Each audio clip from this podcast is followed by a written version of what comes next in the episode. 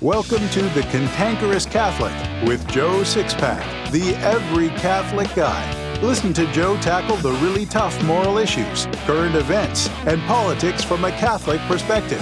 Now here's Joe Sixpack, the every Catholic guy. Hello again, Sixpackers, and welcome back to The Cantankerous Catholic, episode 55. Pope Francis is at it again. In the last few weeks, he's sown more confusion and dissension. He's making moves that have the laity asking priests what to think and how to respond to his crazy antics. And the poor priests are scratching their heads because they're not really quite sure what to say. For all the bad things coming out of this pontificate, there's one good and positive thing, too. We'll talk about both the good and the bad when we come back.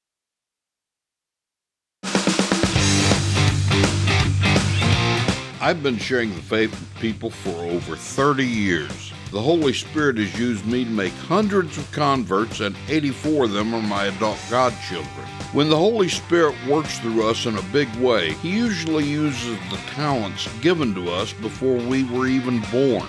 When we develop those talents for Him, we're often impelled to pass on to others what we've done and how we've done it for the greater glory of God. That's why I wrote the Lay Evangelist Handbook. You might say the Lay Evangelist Handbook was 30 years in the making, because in this book I share with you all the best that I've learned about how to share the faith with lapsed and non Catholics so you can bring your friends and family to the fullness of divinely revealed truth. The very first chapter gives you a thorough explanation of the things you need to do to maximize your effectiveness so you won't end up with egg on your face when trying to engage people. I explain the differences between the various types of lay evangelists and others you can learn from. I even talk about some statistics that should help give you a real sense of urgency for sharing the faith. Then I get to the step by step process for sharing the faith. I give a full presentation of the exact text I've used and refined for 30 years. I tell you what to do, what to say, and how to do and say it, while leaving room for you to work in your own personality and make these techniques your own. There's no other book like this on the market. So get your print or ebook copy of the Lay Evangelist Handbook today. It's available in print on cantankerouscatholic.com or in print and ebook on Amazon and Barnes & Noble.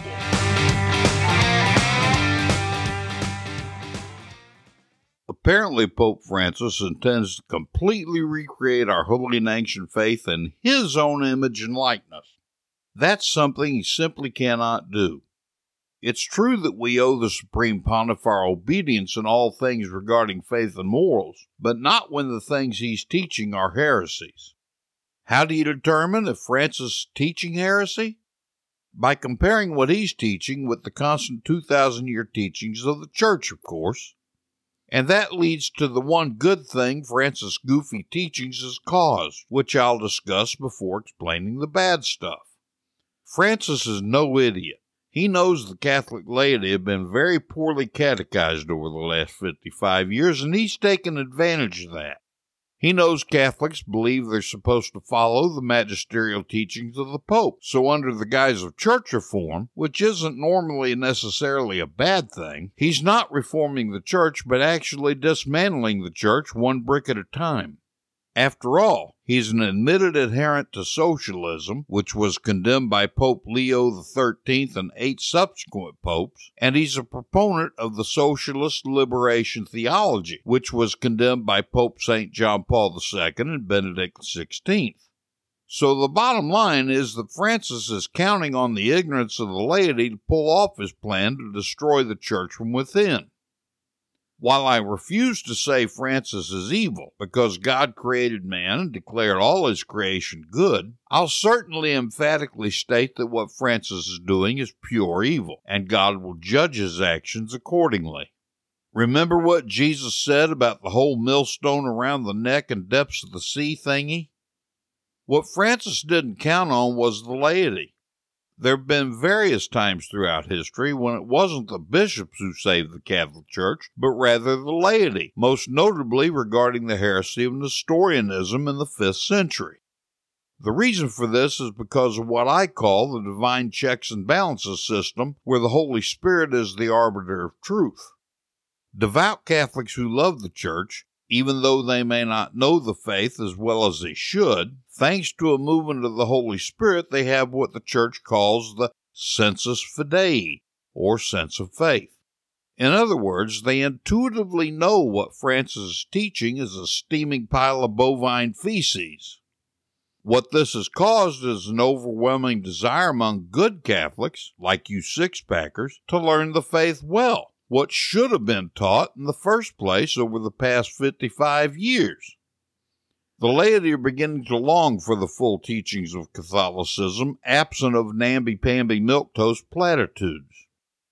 They're beginning to reject the things the kumbaya crowd promotes.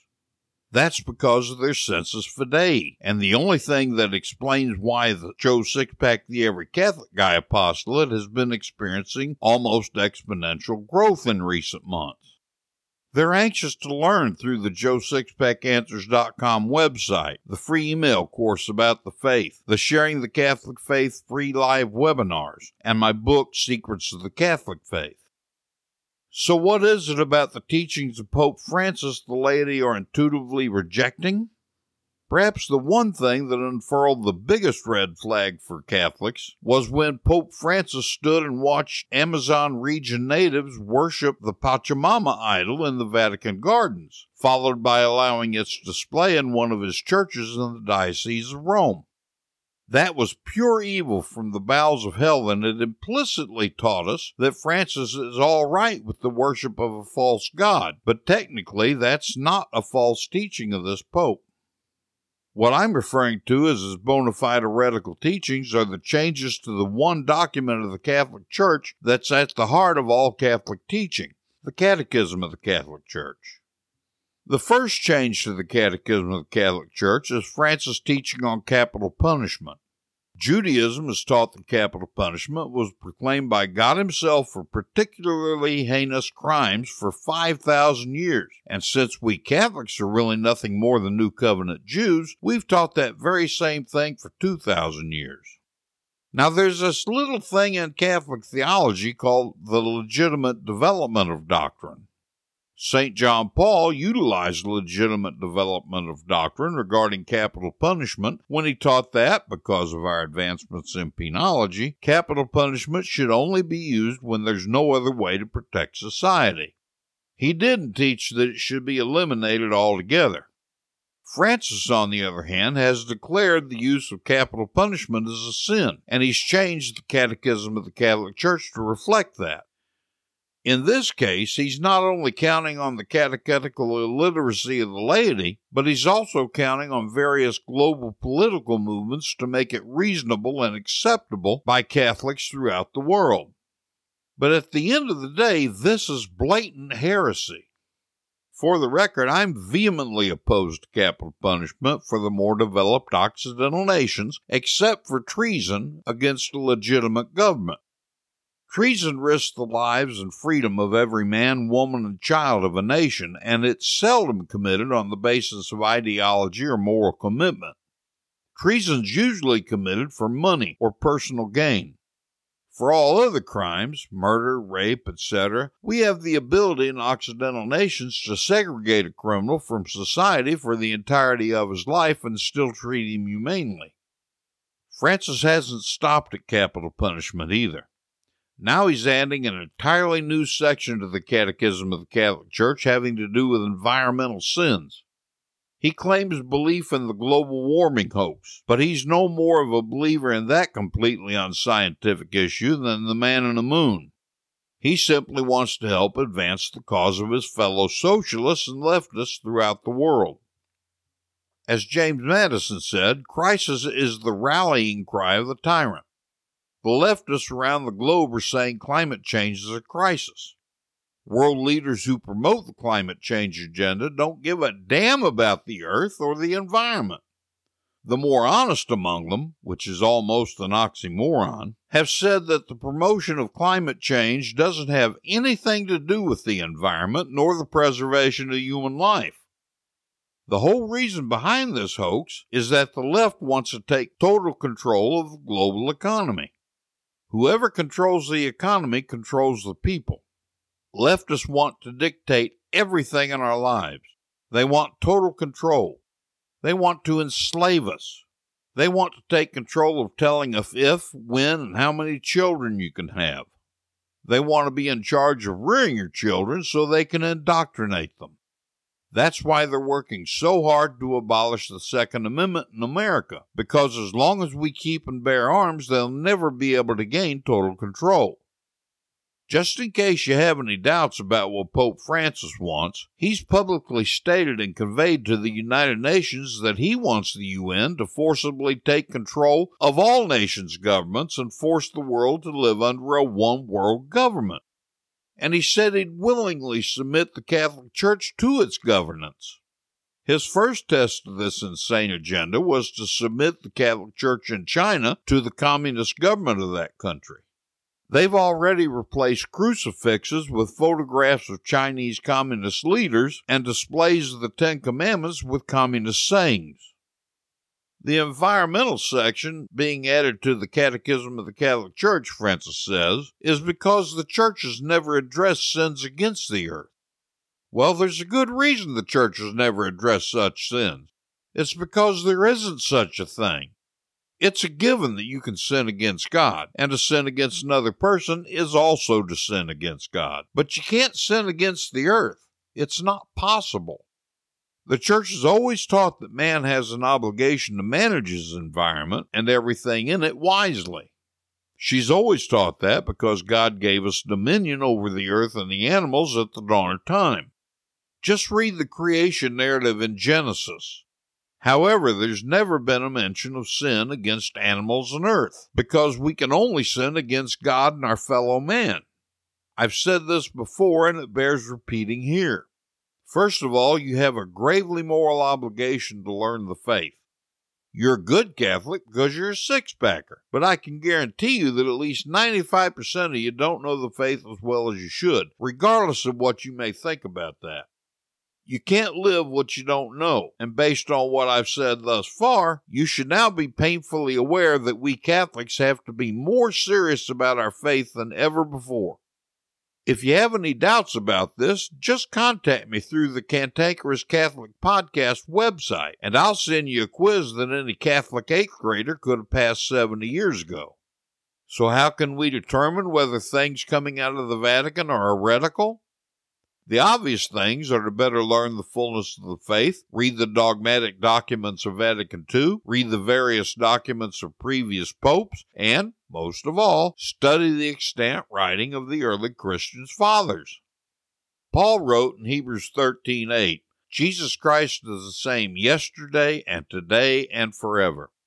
Since Paul rightly says that Jesus doesn't change because perfection can't change, his laws and doctrines can't change either. So if you want to determine if what Francis is teaching is orthodox or heresy, read what the church fathers have taught since the very first century. Okay, I realize that all this takes a boatload of time. I also realize that most of you haven't had the practice of good study habits since you were a student. Few of you have the time for study that I have, which is also a hindrance to you. After all, studying and writing about the Catholic faith is what I do every moment of every day. The solution is to let me help you learn. I'm a consecrated member of the Marian Catechist Apostolate under the direct supervision of Raymond Leo Cardinal Burke, and a Marian catechist must go through a rigorous training in the faith. In case you didn't know, Cardinal Burke is the most outspoken promoter of Catholic Orthodoxy in the English speaking world, often finding himself directly contradicting the teachings of Pope Francis. His Eminence endorses everything I do to teach the faith. There's a tremendous number of things I can do to help you learn and live the Catholic faith better, and nearly all of them are free. The only things that cost anything are my books. I have six books in print now and at least two more coming in 2020. There's also a free email course I offer on joesixpackanswers.com. Each of the lessons are short but rich in Catholic content. All you have to do is go to joesixpackanswers.com and register in the form in the right sidebar. Each lesson will begin coming directly into your inbox every three days. When you sign up for the free email course, you'll begin getting invitations to weekly live webinars I host called Sharing the Catholic Faith. The webinars are free too. If the time of the webinar isn't convenient for you, register anyway. Those who register will get a link to a recording of the live event.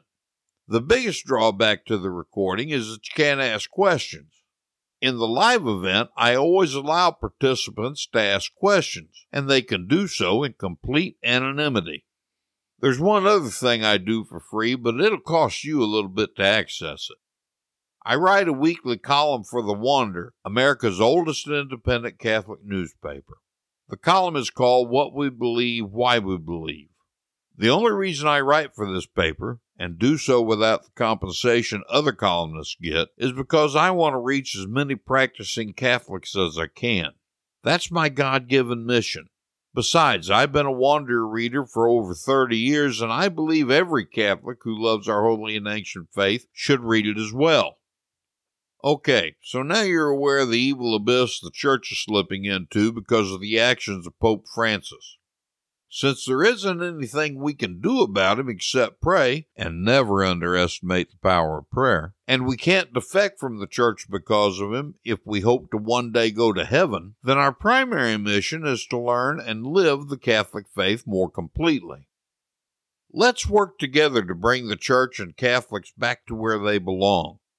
The Catholic laity of the 5th century did it. We can too. I'd very much appreciate it if you'd let me know what you think about this episode so I can give you more of what you want and need.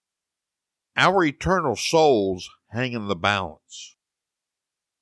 Learn things about the Catholic faith you never knew in Joe Sixpack's Secrets of the Catholic Faith. There are many essentials to our holy and ancient faith that few modern Catholics know. Those essentials have become, well, secrets, hence the title Secrets of the Catholic Faith.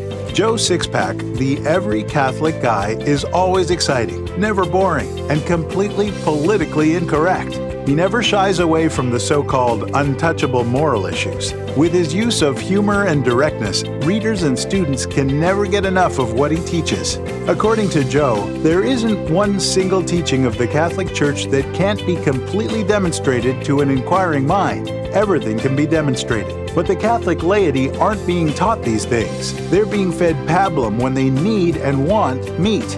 Secrets of the Catholic Faith is actually exciting, and it will make any Catholic's chest swell with pride. So get your copy of Secrets of the Catholic Faith by Joe Sixpack, the Every Catholic Guy, today in print or ebook on Amazon, Apple Books, Barnes & Noble, and Kobo.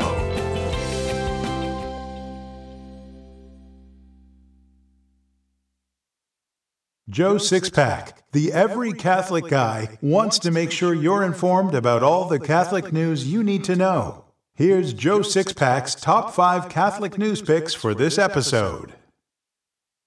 Catholic news pick number five. Hats off to Catholic News Agency. Matt Birk was a star center for the Minnesota Vikings, but he's also a pro life Catholic. And now he's starting in high school to encourage young people to lead lives of virtue. At Unity, we're sure a lot of kids will go to college. Some will go into the workforce. Some will go into the military. Some will discern religious vocations. And we think there is equal dignity in all those things, said Birk. You can read the whole story by clicking the link in my show notes. Catholic News Pick number four. Hats off to the Daily Wire. According to the mother of an Ohio mother of two, when her daughter went into a long coma following a seizure, doctors told the woman's mother that her daughter was brain dead and she should pull the plug. But seven months after slipping into a coma, the daughter awakened, making a full recovery. You can read the whole story by clicking the link in my show notes. Catholic News Pick number three. Hats off to LifeSite News. attorneys for several gender confused Medicaid patients announced a settlement with the state of Wisconsin, clearing the way for gender reassignment treatments to begin being offered at taxpayers' expense. You can read the whole story by clicking the link in my show notes. Catholic News Pick number two. Hats off to the Blaze. A Wisconsin police officer has filed a lawsuit against Dunkin' Donuts after an employee admitted to spitting in the officer's coffee. It's about time attacked and offended police officers started fighting back against the prevailing anti cop sentiments of the loony left.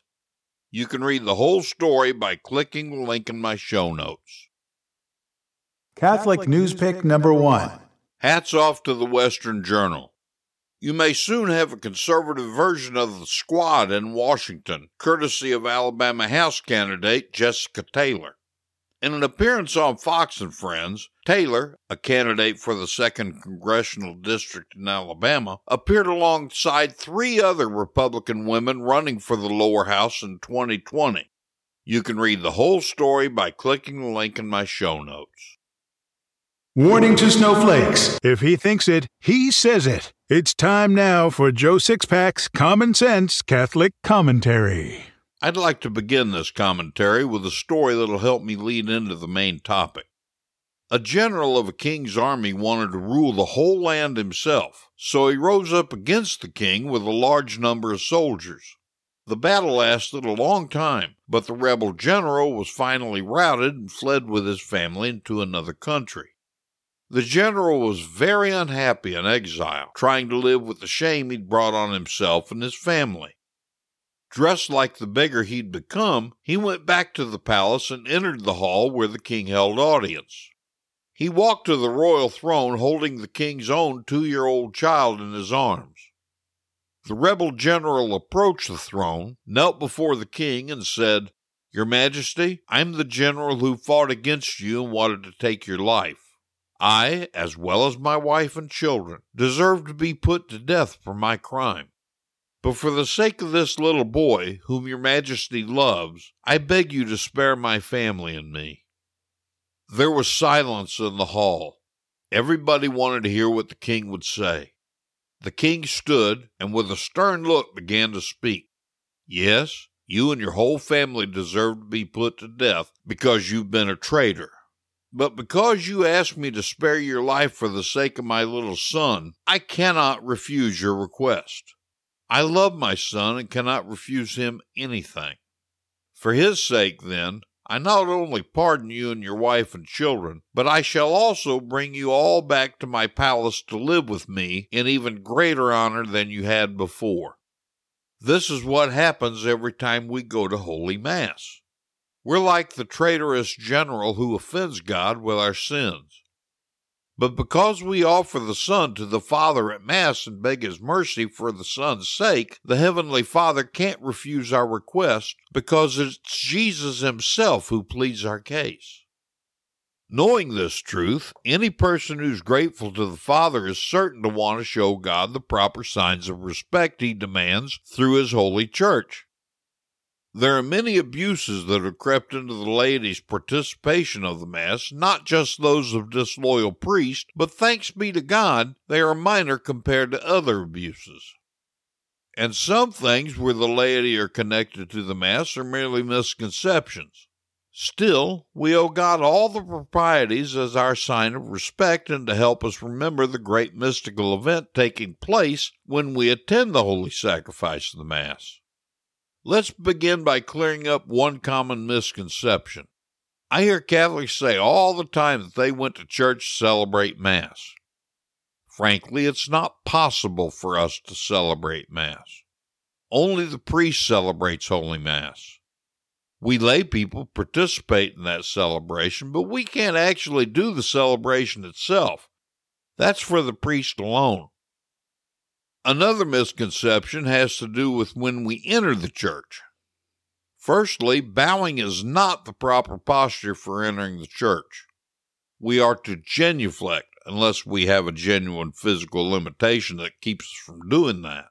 Then it's appropriate to bow. And we're not, contrary to what seems to be the popular belief, genuflecting to the altar. The only time our focus is on the altar is when Jesus is on it. When we enter the church and genuflect, we're genuflecting to the King of Kings in the tabernacle. It's always amazed me to see people genuflect on Good Friday when Jesus isn't even present. Some say they do it out of habit and know better. That's understandable, but most people don't actually know any better.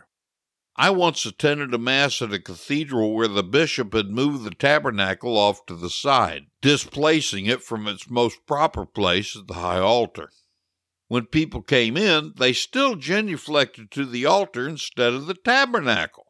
This made it obvious they don't know why they're genuflecting. So why do we genuflect at all? We genuflect to show His Majesty our respect, love, reverence, and to acknowledge Him as our Lord and Creator.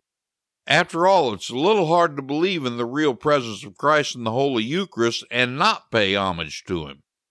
In the missalettes that are so common in parishes today, as well as in missals and the priest's sacramentary, there are what are called rubrics. These rubrics are instructions on what's to be done and at the proper moment to do them during Mass.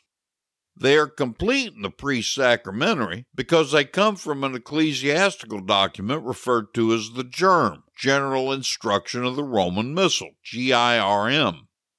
They're reasonably complete for the laity in most missals and missalettes, but downright incomplete in some of them. These rubrics are there for a reason, so we can give God the worship Holy Mother Church insists that we give Him. St. Teresa of Lisieux, also known as the Little Flower, said that she would die for even one rubric of the Mass. This popular saint said this to show us the importance of those rubrics. When readers go to the pulpit to read, I often hear them ad lib the introduction to the reading. That's wrong and shouldn't be done. They should read only what's there. The people often read along with the reader, which is perfectly all right, What's not all right, though, is reading the gospel when the priest or deacon is reading it to the people. Why? Because at this point we're hearing Jesus proclaim his good news through those who've received holy orders to act in his stead. Instead of reading along, we should have our attention focused on the priest or deacon. When we recite the creed, there is one thing required I hardly ever see anyone do anymore. The Nicene Creed says, For the sake of us men and for our salvation, he came down from heaven, was made flesh by the Holy Spirit from the Virgin Mary, and became man. It's during this sentence we're required to bow, except at Christmas when we kneel. The reason we do this is we're paying homage to the fact of the incarnation, that is, when God became man. There are two things people frequently do during the Our Father that shouldn't be done at all holding hands and holding the hands out with their palms upward. There's absolutely nothing in the rubrics that authorizes these practices, and they're abuses that have crept into the Mass during the rebellious 70s. Besides, the gesture of palms upward is a priestly gesture, not a lay gesture symbolizing the prayers of all the people going through the priest to heaven. Finally, there's the sign of peace. You see, Jesus is already on the altar at this point, so our focus is supposed to be on him, not one another. The proper way to perform the sign of peace is to turn to the person on each side of you, gently grasp the other person's hand, and say, Peace be with you. We're not supposed to turn around to the people behind us, wave to people across the church, or leave our pews to go to others. When we turn around to someone else or leave the pew, we're turning our back on Jesus. And we're most certainly not to kiss or hug someone because that's most appropriate in any public venue. The focus of the Mass is Jesus, not other people. Hi, hi there, friends and neighbors. This is your old pal El Monte Slim telling you to start reading Joe Sixpack, the Every Catholic Guy's weekly column in The Wanderer, America's oldest independent Catholic newspaper. The folks at The Wanderer have made a special trial subscription offer just for you six packers, and it's only $39 for six months. That's only a buck and a half an issue, less than a cup of coffee. Joe has a subscription link in his show notes. So listen to your old pal El Monte Slim and subscribe today.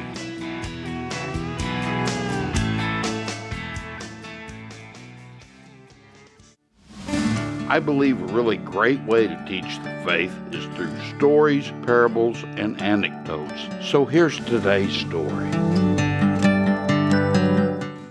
John was lying paralyzed in a coma in an advanced modern hospital. His lips couldn't move, eyes couldn't blink, and not a part of his body could move in protest when he heard the doctors say to each other, He's gone. Nothing more can be done for him. John had been given up for dead. He was terrified when he heard this, yet he couldn't show he was still alive. Just then a priest came in. They called you too late, the doctors told him. The priest ignored the doctors and took a last chance because priests are trained to administer the anointing of the sick up to eight hours after apparent death. Father administered conditional absolution and the anointing of the sick just in case there was still the last little bit of life in John. John suddenly came out of his coma. Everyone said it was a miracle. John told the priest later how much he felt the strength giving, life giving powers of the sacrament, and how happy he was to know that the church carries on for you, even after the world and medical science have given up on you. The anointing of the sick not only gave John strength to his soul, but also gave health to his body. The anointing of the sick was the last friend he had to help him come back from death's door, or to help him safely pass through that door if it had been God's will. Don't wait until you or your loved ones are hopelessly ill before calling a priest. Indeed, you should call a priest immediately after calling the doctor. The anointing of the sick may be your cure when everything else fails, just like in John's case. That's it for this episode, Six Packers. Be sure to come back and listen to next week's episode. If you like the Cantankerous Catholic, be sure to write a review wherever you download it so other like minded Catholics can more easily find it. And be sure to visit my show notes to get links to other things relevant to this episode. As long as you're on the show notes, drop a comment at the bottom to let me know what you think of this episode or to suggest topics for future episodes. If you happen to be on cantankerouscatholic.com for the show notes, download a free copy of The Best of What We Believe, Why We Believe It, Volume 1, and visit the Joe's Stuff page to get copies of my other books and some really neat coffee mugs. I think you six packers are the cream of the Catholic crop, and I really appreciate you listening. Just remember, though, comfort and conviction don't live on the same This has been The Cantankerous Catholic with Joe Sixpack, the Every Catholic Guy. Thanks for subscribing, and be sure to visit cantankerouscatholic.com to get your free copy of Joe's popular book, The Best of What We Believe, Why We Believe It.